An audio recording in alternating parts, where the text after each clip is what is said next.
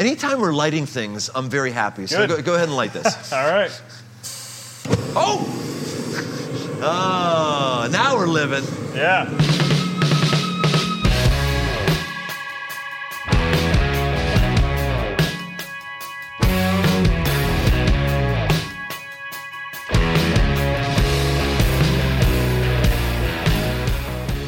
Welcome to the aggressive life.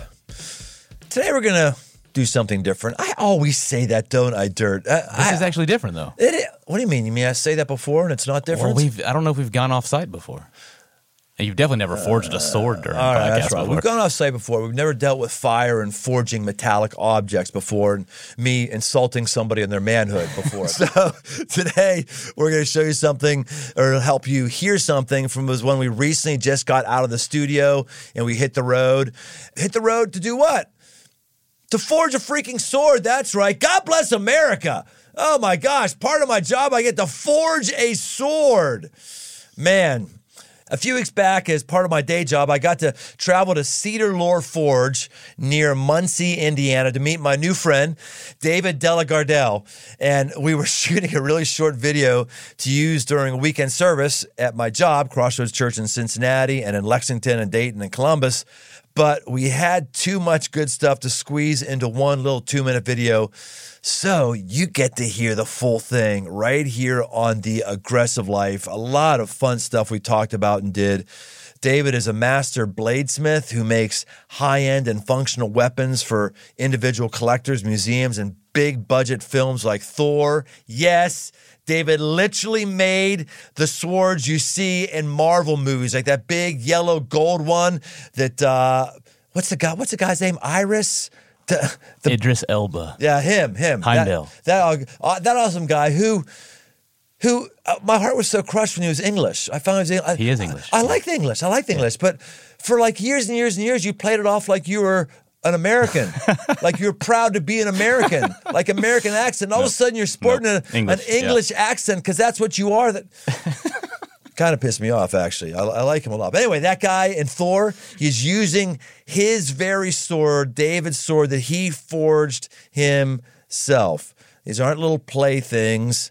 These things are the real deal. And I don't just want to talk to David about the ancient art of metalsmithing. I wanted to do it myself. So come along with me for a quick conversation with David and then join us as we heat up some forge and get to work. It's going to be a lot of fun. Let's get to Cedarlore Forge, part of Coal Iron Works, right now on The Aggressive Life.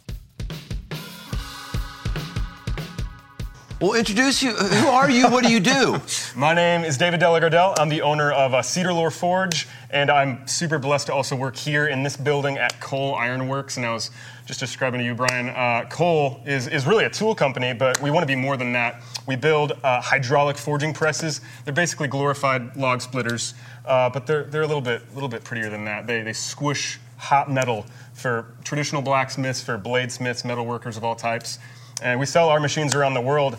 And my connection to, to Coal Iron Works is that it was founded uh, by my dear late friend Andy Davis. And uh, when we were, gosh, we met, we met when we were like six years old.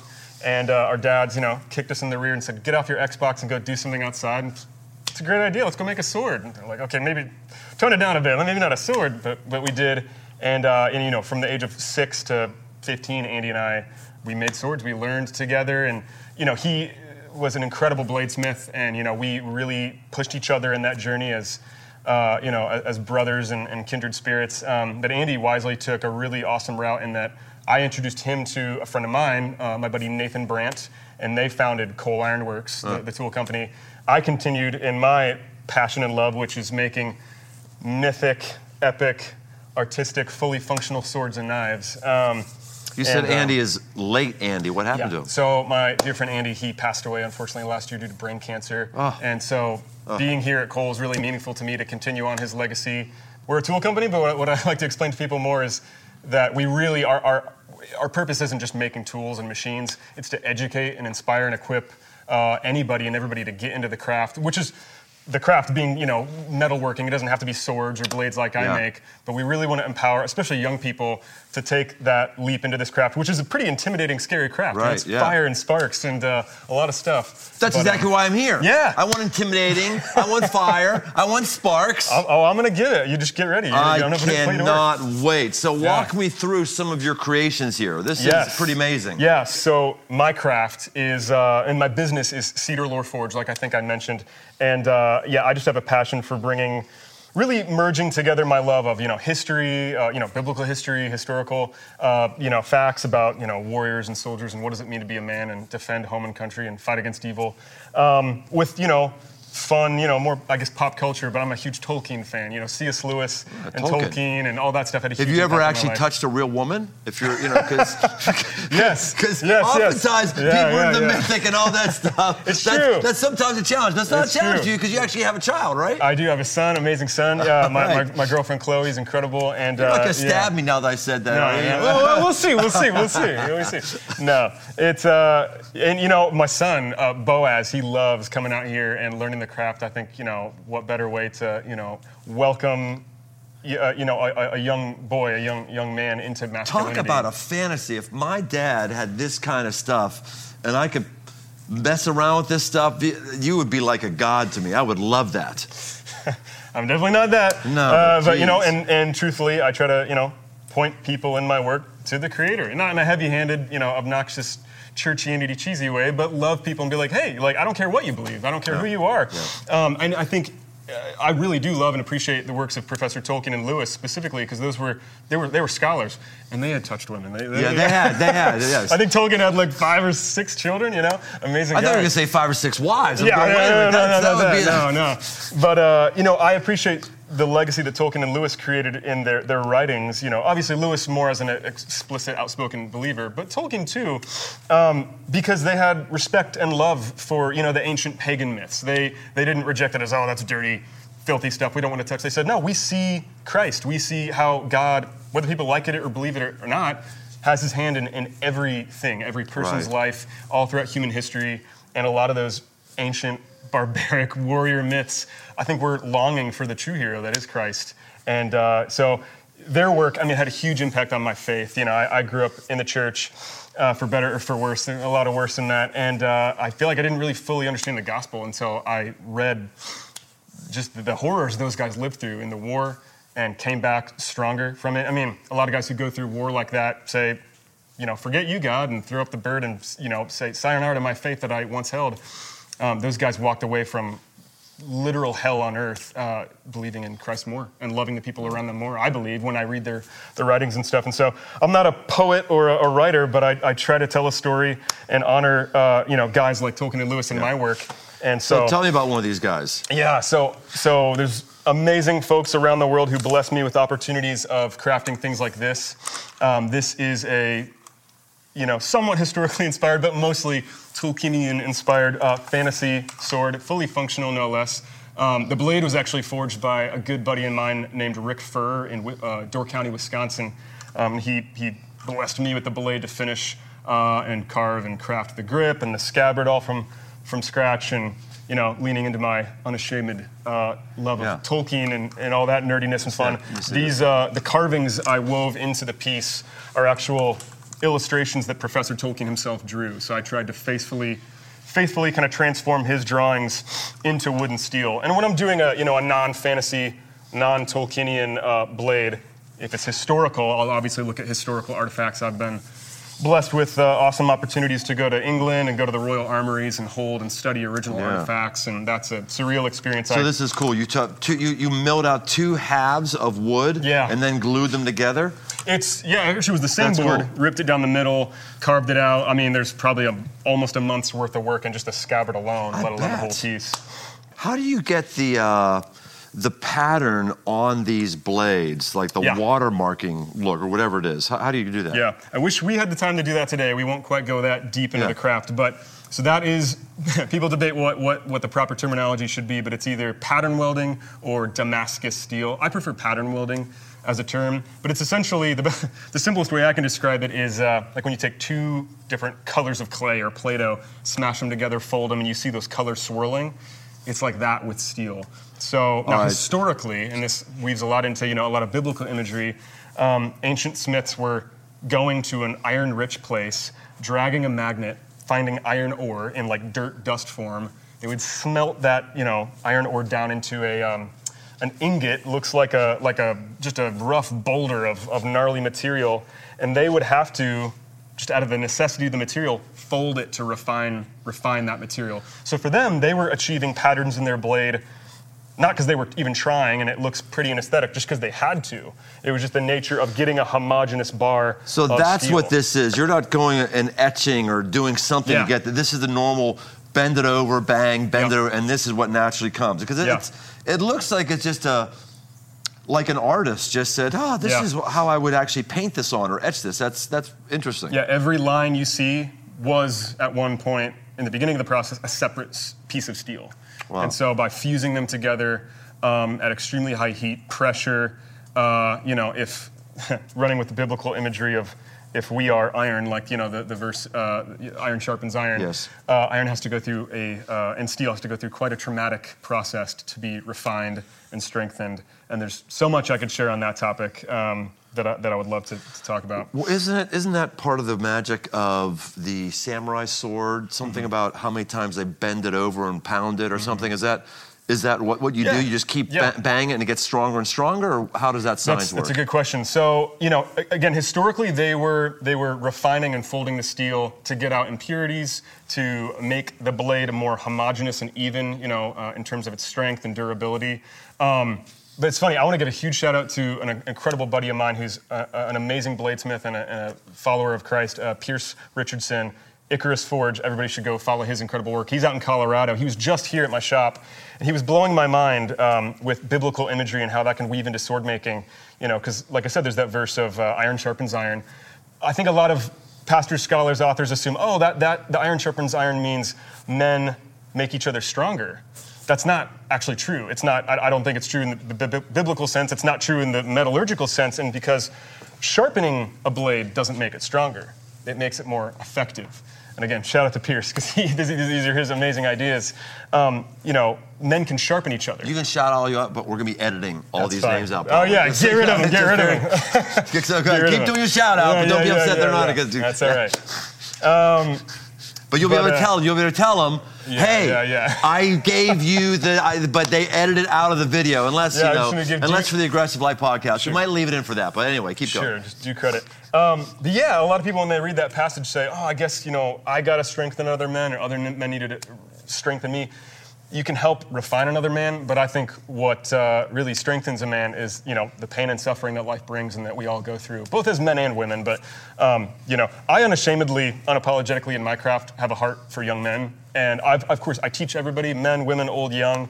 Um, but long term, my dream for this craft is to specifically empower fathers and sons. You know, I've already taken part in different ministries, organizations where we, we are, and there's another thing me and uh, some good friends of mine are working on is we want to do, you know, initiation of young men into masculinity, which our culture is just Yeah, totally right. lacking. It's a huge deal. But uh, back to the, you know, metallurgical, biblical uh, uh, uh, metaphors yeah, men can refine each other. They can make each other more effective, sharpening. Um, but what makes a blade strong and tough and hard and, and resilient is the forging process and specifically the heat treating process, the hardening process. So when I say heat treating, and this is what we're going to do today, um, heat treating uh, encapsulates three main things. Uh, the first step is normalizing it, and this is coming after you have forged, which forging, forging steel in and of itself is a traumatic experience for steel. Um, steel, in a weird sense, has almost a literal memory to it. Every hammer blow that you and I do on that steel, um, while it not, might not have a massive effect, if we were just to haphazardly wail away on steel and then quench it in oil, every hammer blow that we make would just corkscrew the blade. It would go wonk, just absolutely wonky and be crooked. So that after you've forged, And forged is Forged is hammering, hammering, the, hammering the, yeah. the red hot steel. Yes, okay, yeah, yeah, right? yeah. Um, after you've forged it, which is a traumatic event for the steel, you have to first normalize it. So that is heating it up to critical temperature, about 1500 degrees, kind of glowing orange color, and let it air cool. Uh, at least two or three times, in my opinion, but you know, once maybe you can get by with. But uh, you know, I wonder if you know, running with the analogies, if normalizing is uh, is is almost like a, a father welcoming his son into masculinity. But that alone isn't enough. Um, what comes next is the real crucial moment where things can quite literally break the blade and everything can go wrong. That's the hardening process where you heat up the blade again to that same temperature, but now you're quenching it in oil really, really quickly and really violently. Um, Japanese swords are quenched in water. Um, most Western swords, uh, you know, European, Scandinavian, Norse, are, are quenched in oil, and it's just the nature of the, the blade shapes and the metallurgy. But so much can go wrong in the quench, and if you don't normalize, like I said, everything's going to go wrong. Now, once you've hardened a blade, and you know, in an analogy of the human life, that could be some a loved one dying, a divorce, a breakup, uh, you know, an illness that you're now diagnosed with. I don't know. Um, if you stay in that hardened, bitter, scared place, you're not going to be an effective person. After I quench a blade and it is extremely hard, it's not quite quite uh, like glass level brittle, but if I was to take a hardened blade and just throw it against the ground, it would shatter, uh, at least into a couple pieces. And so after the hardening process, you have to temper.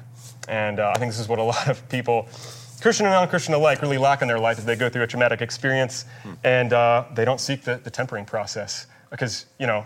it- A little bit cheesy and cliche, but I think it's a true statement. The, the statement of you either get bitter or better. it's kind of true after the hardening process. You, you uh, tempering, to, to be more clear, um, is heating it up not to that same level of, of heat. So tempering after you've quenched is really only to like four or 500 degrees in a blade. And that, it does remove a little bit of the hardness, but it allows for a bit of springiness, a little bit of flexibility. So then you've, the blade's still hard, but you can take it into battle and it can clash with armor or another blade and it won't break and it won't chip. What's it like to be really into and doing these amazing things? Where, well, this, this one, I could use this in my kitchen. yeah, it's a, it's a chef knife. But you know, your swords are really never going to be used. Yeah. Is that a bummer to you, or like I'm glad they're not used? I hope nobody uses them uh, against another human. Yeah. You know, I want my swords are fully functional and real. They're razor sharp, and I think that's why people are attracted to them. It's it's a symbol, um, whether it's bringing to life, you know, a, a mythic, epic story like you know Tolkien's Legendarium, uh, or King Arthur, Beowulf. You know, those old epic sagas Yeah, that I right. love so much regardless of, of the motive or the reason why somebody wants a fully functional sword, I love it because I think it really awakens. Again, even though I, I have a heart for young men, I, it, men or women, it's so cool to see somebody pick up a sword because it changes their demeanor. They they straighten up. There's Right. there's the, the, the, the atmosphere in the room changes, especially if somebody as uh, crazy and unpredictable as you is holding the blade. You know, you just like I'm holding a yeah. blade. I'm holding a blade. Exactly. I can't control it. So it's, it's cool to see how people change. You know, some people get scared when they hold a blade. They, they, they might not have the self confidence to know, Yeah, like, can I wield this safely? Um, and, you know, I like to view the sword as a uh, barometer of the human heart, you know? Swords don't kill people, people kill people. I think the sword, uh, symbolically and historically. Are you part of the NSA, the National Swordsman Association? I sh- I- Because I, I- understand their, their should lobbying their lobbying arm is really coming yeah, out of yeah. Congress, I and should, I should start it. Yeah, yeah, yeah. But, you know, I, I think You can join the NSA and get a free tote bag for a sword Wait, and, and, a magazine. The. NSA is the you know spying on Americans too as well. We Oh, might be okay. Well, yeah, I guess so. It wouldn't work out. it. Yeah, right, right, right. Copyright issues. well, I'll start that, but you know, and I'll, I'll explain the fact that I think this, I think swords bring out what's already in the human heart. And you know, as a believer, I believe we've all got evil in our hearts and good. And you know, it's up to us. Uh, uh, and by the grace of God, you know, where we take our lives. We take ownership of our actions. I'm not a victim to anybody else's choices Yeah. or things that happen to me. Um, and a sword is, I think, a symbol of responsibility. And uh, yeah, A few months ago, I was down in Texas. Uh, I was doing a men's event down there. We, we had rented, uh, actually, the guy just let us use his land, middle of Texas, and hogs are a massive problem in Texas. Like, if you can go hog hunting, you must go hog hunting just because hogs need to be killed. Yeah. Like in Texas and Florida, they have uh, a female a female hog has three litters a year. By the time she's on her third litter, the first litter is having babies. I learned this from a, a hog biologist, mm-hmm. and so. They're just running rampant, destroying the whole landscape and everything. And the biologist said to decrease the population by 7 mm-hmm. or to, by one, you have to kill seven hogs. Mm-hmm. And so they get this one guy who's his land. He, I guess his son gets hyper hyper creative. They go out and they get their dogs and they sick the dogs on the things, and then someone picks up the, the back legs and then they'll stab it to death. Mm-hmm. And his son was making a sword because he wanted to do like a sword hack Yeah. thing. And I just looked at this rudimentary thing. He was just grinding a piece of metal inside of a garage. Yeah. What would you imagine the difference is between what he's doing to just get a stock piece of metal Mm-hmm. sharp enough to stab a pig versus what you're doing in the process? What's the, I, I got to think that yours, Sure. Wh- what- what is it? Yeah, well, I'm, I'm, I mean, I love. I'm not gonna make fun of or look down on anybody who's just hogging away on a, on a little grinder from you know Home Depot making any kind of sword-shaped object. That's cool. There's there's something admirable and awesome in that, um, and functional. It's a, you know he's making a tool in that case. I've Yeah. actually got buddies. Um, who you know out in Colorado and Arizona, you know they're the same thing. Hogs running wild, it can be a danger to kids and animals around. And uh, guys who own our uh, Coal Iron Works presses here at the shop, they'll forge spears, like literally hog hunting spears on their machines and with their grinders the forge. Um, That's awesome. But yeah, I mean, the difference is, you know, uh, We need to do a hog hunting episode. the, th- the thousand ways to kill a hog. We need to do you that sometime. There you go. Just trigger all of the. Oh, yeah, it's great. It's wonderful. People are loving this podcast. Yes. But, uh, you know, the difference in, in my case is um, by no means, you know, better or worse. I think the difference is I'm trying to make, you know, it's an art piece, it's an Yeah. artifact, but it's also, it's a functional tool that I hope nobody uses for its, you know, intended purpose. Um, it's a symbol. I want to take uh, massive amounts of respect and admiration for historical bladesmiths and, li- and living bladesmiths that I'm working on the shoulders of, guys I've learned from uh, and, and appreciating the craft, even if they're frenemies and colleagues in competition. You know, I, I have to give credit where credit's But the due. bar stock I buy at Home Depot, I could sharpen that down on my wheel Mm-hmm. and make it sharp. But your metal, Yeah. is it that bar stock that's just bent over and banged and bent it over and bent it? Or is it So th- a lot of people don't realize that you know there's different types of steel. Right. It's it's and it's even beyond just like oh there's different types of wood. Um, there's endless, countless variables that you can pour into steel and its metallurgy. You know, is there vanadium? Is there chromium? Is there what's the carbon content? like what about Valyrian steel? yeah, yeah, Valyrian. I'd like to get my hands on some of that. Um, you know, I didn't mention Andy and I. Nod to uh, all of you Game of Thrones geeks. yeah, yeah. Valyrian is Game of Thrones. I'm- Yes. Um, I'm, I'm, I'm And the other one after that, it was Game of Thrones and. Is it the uh, Marvel uh, uh, Black Panther steel? The what is it? Um, Uh, I don't know what that one's called. what is it? I should know because I worked on a Marvel movie. I forgot to share that. Oh, really? Andy and I, um, our first big gig was making. I'll grab it. Yeah, what? Uh, in the first, the first Thor movie. Yes. The gatekeeper, big burly guy in the golden armor. We No kidding. we This is it? sword. Yeah, yeah. Come thi- on. This is the the original hilt mold parts that I carved. Wow. We got cast in bronze. So I was 21, Andy was 20, and I, I dropped out of college to, to, to do this craft full time. And um, so that was obviously a life changing The experience. for guy's the Iris, so as there's the actor's name. This is the mold. Yeah, yeah, yeah. So talked with Kenneth Branagh, the director, and all those guys, and that was a, a, a fun experience. But um, And you're coming along here with a knife and carving all these things? yeah, yeah. So all the detail work you're seeing in carvings and uh, Wow. in the blades is is, is uh, my carving work. But Wow. um, what were we talking about with the steel? Yeah, yeah, Valyrian steel. yeah. Yeah. The so there's different types of steel, and um, you know, anybody can, can buy a good quality bar of steel. Like one of my favorites is 1075. The that number correlates to how much carbon content is, is in it. Um, people don't realize the difference between iron and steel is carbon content. So the more carbon, uh, the more brittle and hard it can be. And you don't want too much, otherwise it'll shatter. The right amount and heat treating it properly is what makes an effective and sharp blade. Um, and so, yeah, anybody can take a random piece of uh, mild steel is soft steel, and they can sharpen it. It's not going to hold an edge. It's not going to, you know, be resilient uh, long term. But if you want to make a true sword that stands the test of time, there's so many variables. And this is how you make your living. This is how you pay the bills. How, when did you pass over from I'm playing with metal, it's a nice little hobby, I'm learning things as a kid. When did you cross over from Yeah. that to, uh, no, I think this just has to be my life? I've actually kind of never done anything else other than working at a laundromat for a couple years Hmm. when I was in high school. and at that time, I was just, you know, sneaking sword scabbards behind the counter at the laundromat and carving them and creeping the uh, the poor, you know, people who were coming in to do their laundry. Yeah, right. Um, I've always been a sword, sword maker, you know, because like I mentioned, Andy and I started when we were 11, 12. And, you know, massive uh, thank you to our fathers for kicking us in the rear and, uh, you know, inspiring us. They, they would take us to different trade shows, conferences where, you know, old geezers are hanging out, you know, Right. drinking coffee, you know, complaining about their lives, but also around amazing tools. But you don't remember like when you had a strategic, you- when you made a strategic decision when you said, Yeah. "This is how I'm going to earn my living." Do you remember when that I was? I think for me personally, as as an artist, I, I you know my, my goal, my plan was to go to art school, and and I did for a season uh, before I dropped out thanks to this sword.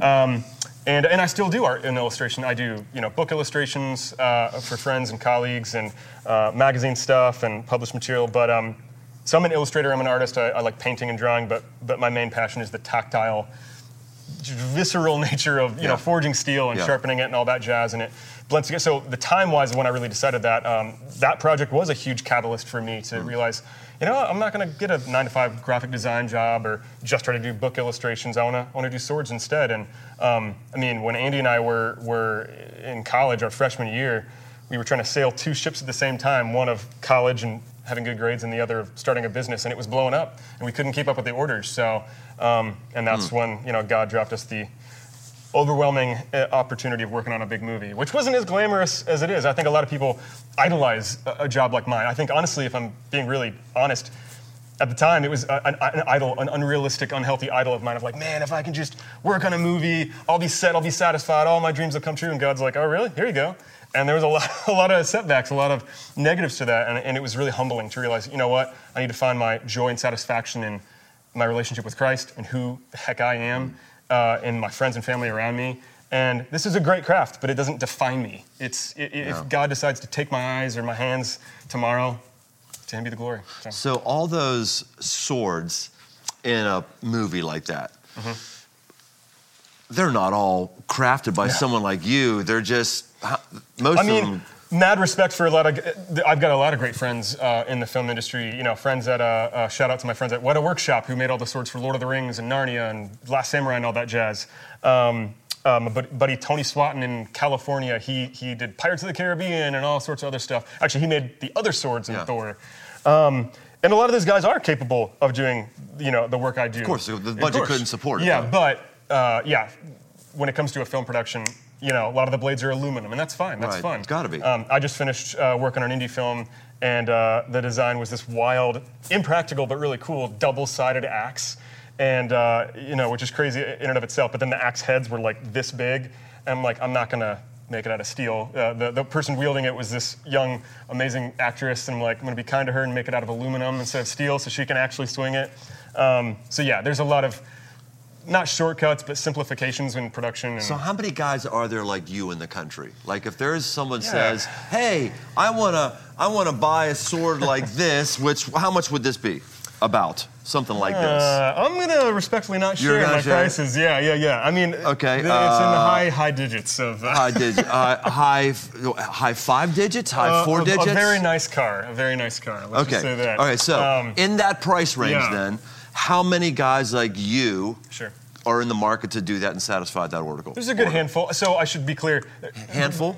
Uh, bladesmithing, in terms of knife making, is kind of in a renaissance. It's exploding, and, and, and that's really great. I love it. Uh, thanks to shows like Forged in Fire and History Channel that I'm sure a lot of people listening or watching this will know. Um, you know, friends of mine have gone on that. We have provided tools to that show. Um, there's a big resurgence. So there's, gosh, hundreds of thousands of, of guys making blades, forging blades in America alone. Hundreds of thousands. In, in, in America, for sure. Really? Um, I, I- could be off in my calculations, but I, I think so. It's, I mean, Blade Show in Atlanta, Georgia, uh, one of the biggest knife shows in the world, is unbelievable. I mean, I think they have 10,000 people a year just crammed into the auditorium there at Blade Show. We go every year, and it's a blast, big party.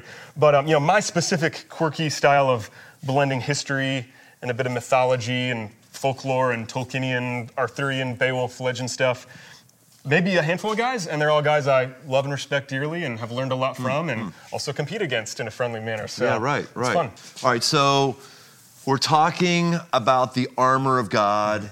There's all kind of defensive things that are in the armor of God in the book of Ephesians. There's the helmet of salvation, the breastplate of righteousness, the belt of truth, all these things that, that, that kind of protect in battle. The only thing that is offensive in all of these items is the sword, which I connect with because I'm very offensive. I'm, I'm, an, I'm, an, I'm an equal opportunity offender. I, I decrease the size of our listeners and the, the size of Crossroads all the time by my offensiveness. But, but this is the only sword, or the only thing that is offensive. It's the sword of spirit, it's prayer that can be offensive.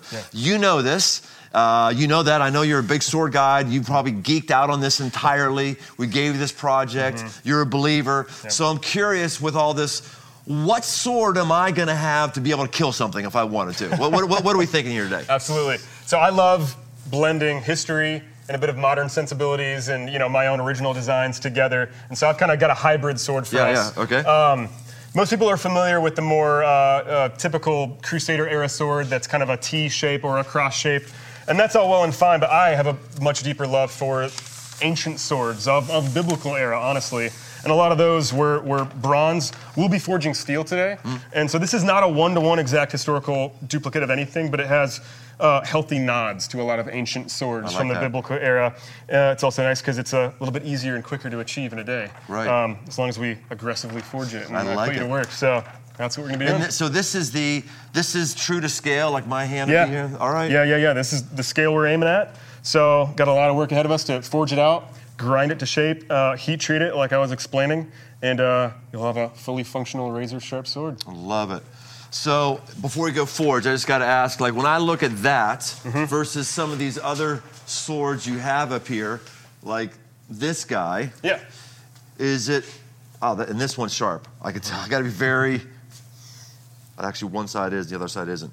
But what? Um, so is this what my metal will look like or not? Not necessarily. So I think what would be, what would be fun on yours, um, like I alluded to, is to leave some of the forged texture, which I think really tells a I like story. that. I of agree. course, you know, a lot of historical swords were perfectly clean and shiny, as this blade is, straight, flat, and symmetrical. Uh, you know, your blade's going to be straight and symmetrical Yeah. and all that jazz. But uh, in the center core, I wanted to almost tell a story of every hammer blow. I, I so love that. See that. Well, I love that just because, first of all, it's the way it would have been. It's more historical. Mm-hmm. I also just like it as a, as a personal ethic of mine. Things I design or do or build, I like having the, the rawness, the character. We're all in process with God. Yeah. And I like things that look like it's in process. Like when we bought our first building, or we built out our first building at Crossroads, which is my day job, we had, um, at that point, people who were doing churches and larger churches, everything was nice finishes. Nice drywall everywhere, tile, nice carpet that you'd see in a in a hotel, you know, nice ceilings. And when we came in, it wasn't for it wasn't for masculine purposes, it wasn't even for budget purposes, but we said, no, let's let's leave the raw concrete from the lumber warehouse and let's actually leave the bolts that were bolting them down and let's just grind them off and let's Yeah. actually have the, the outline of the green paint from the racks there Yeah. because we want people to feel like, hey, this place doesn't need to be real pretty, and maybe I don't need to be real pretty Yeah. either. Amen. So That's. Mm-hmm. that's that's a that's an ethic that uh, that I love that you're thinking about in the sword. Cool. So yeah, that's my vision for it, and uh, we'll get forging. Awesome. Okay, let's go before I uh, before I break something or cut myself. let's do it. Awesome. Today's podcast is brought to you by Athletic Greens. It's a product I use every day. I started taking AG1 because I don't watch my diet too closely, but I know that I'm getting all the vitamins, minerals, and nutrients I can, as well as hydrating with 12 ounces of water right off the bat at the beginning of the day. One scoop of AG1, it's got 75 high quality vitamins, minerals, whole food source superfoods, probiotics, and adaptogens. And it doesn't taste like it. It actually tastes great. AG1 is a micro habit with big benefits. For less than $3 a day, you can take care of your health and invest in your future. It's recommended by professional athletes, health experts, and me. to make it easy, Athletic Greens is going to give you a free one year supply of immune supporting vitamin D and five free travel packets with your first purchase. All you have to do is visit athleticgreens.com slash aggressive life. Again, that's athleticgreens.com slash aggressive life to take ownership over your health and pick up the ultimate daily nutrition insurance. So go get you some and let's get back to the show. All right, you ready to fire up the propane forge? So we Yeah. can- So this is where we're going to heat up the steel before we bang it. So this is our Yeah. basically oven, our coal-fired Yeah. thing that you would see in the movies. Yeah. It's this because this is more efficient. Uh, yeah, historically, you know, what people are used to seeing in movies like Lord of the Rings and all that jazz, it's going to be a coal bed of, of, of uh, coals for, to forge in. Um, and that's great. I forge that way too. We don't have any setup in this shop. We do a lot of high impact, really fast paced forging in here. And so a propane forge is clean. It's a great way to do the, the, pattern welded, layered steel. And uh, it's a lot of fun to use. So, Anytime we're lighting things, I'm very happy. So go, go ahead and light this. all right. oh! Oh, now we're living. Yeah. There we go. All right. So we're going to forge. Love it. We're gonna forge, and I should probably summarize what the heck forging is. Forging is the heating up of really any type of metal, but in this case specifically steel. And it's the heating up of said steel to manipulate it, to move it, to, to bend it to our will, and, and make it into the sword that, uh, that we're envisioning. So this is a piece of uh, 1075 high carbon steel. I love this steel. It's forgiving, but it's, it's, uh, it's still a good quality. And uh, so I've got the, the, the tip shape roughed out on the grinder, but um, we need to refine it, bring it to a point, and uh, that takes some precision. It's not about wailing away as hard as you can. It's really more about the precision of your hammer blows. Okay. So I'm gonna let you put it in the fire. All righty. Let's do it.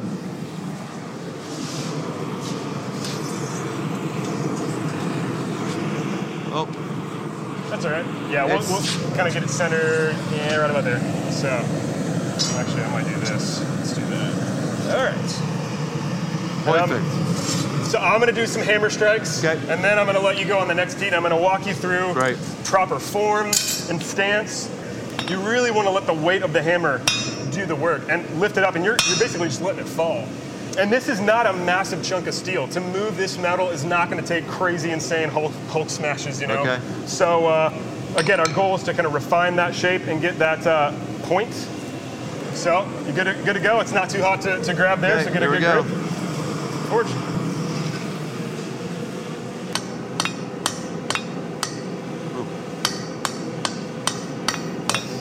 Woo! That's hot. Yes, it is. Oh, dag. I think I've just burned all the nerve cells out of my out of my right, Right. hand. So looks good. It's getting a little bit cold, so now we're getting into the region where you don't want to put it back in. Okay. Uh, Give it a little straighten. yeah, a little bit. All right. Now we're ready for the crucial step of heat treating the blade, which is it's three three crucial steps. Step one is normalizing. And again, normalizing is we're going to heat it up to critical temperature. We want the blade nice and evenly an orange heat, and then we're going to let it cool down. Then we're ready to heat it up again to that same temperature, a nice even orange heat. We're heading towards trauma. We're heading towards the quench, which is going to harden the blade. So hardening, quenching it in this oil, and then after, uh, whether it's with you or on my own time, I'm going to very carefully temper the blade, which will make it have a little less hardness, but it'll have the flexibility, be battle battle worthy, is, is what you can call it. So um, this time I'm going to heat it up. I'm going to Okay. do the, the back and forth. Good. And this is really crucial.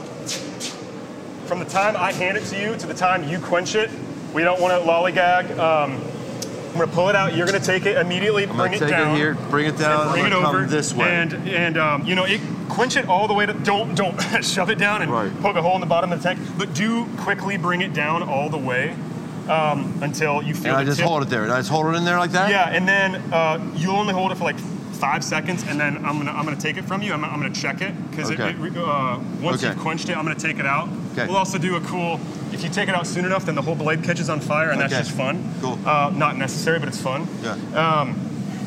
yeah. and uh, that's gonna be the gameplay. Now, Right. be warned: when you quench it, very likely flames will lick up. okay. It, you know, Yeah. if, if that's all the way down, it's not gonna not gonna burn you too bad. You Right. might lose a little bit of hair, but you know, join the club. It's fine. No, no, no, fine. So, are we ready? You Ready. Ready, sword? Santa. Countdown from five, five, four, three, two, one. There you go. Nicely done. Okay. So, back. Badassery right there. It's very Conan-esque. You know? Oh, man. Let's go kill something. Yeah. Okay.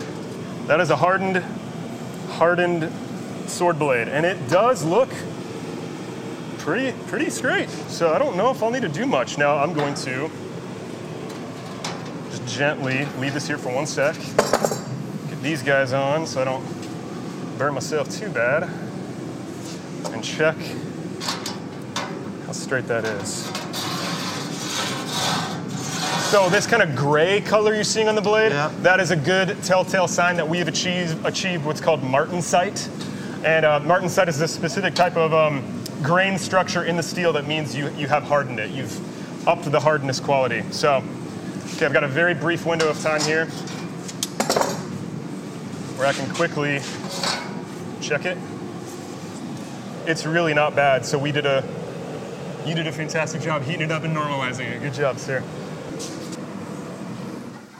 All right, so we successfully forged the blade. We ground it to shape. You did a beautiful job refining that grip, so it's going to feel good in battle. Hopefully, not against your interns and, and staff here. Uh, be kind of them. They- They might have a sword too. Okay, and then we heat treated it, which is the most crucial point because a lot of stuff can go wrong. I mean, there are, uh, there, I'm sure a lot of people who have watched shows like Forged in Fire that friends and colleagues might have gone on.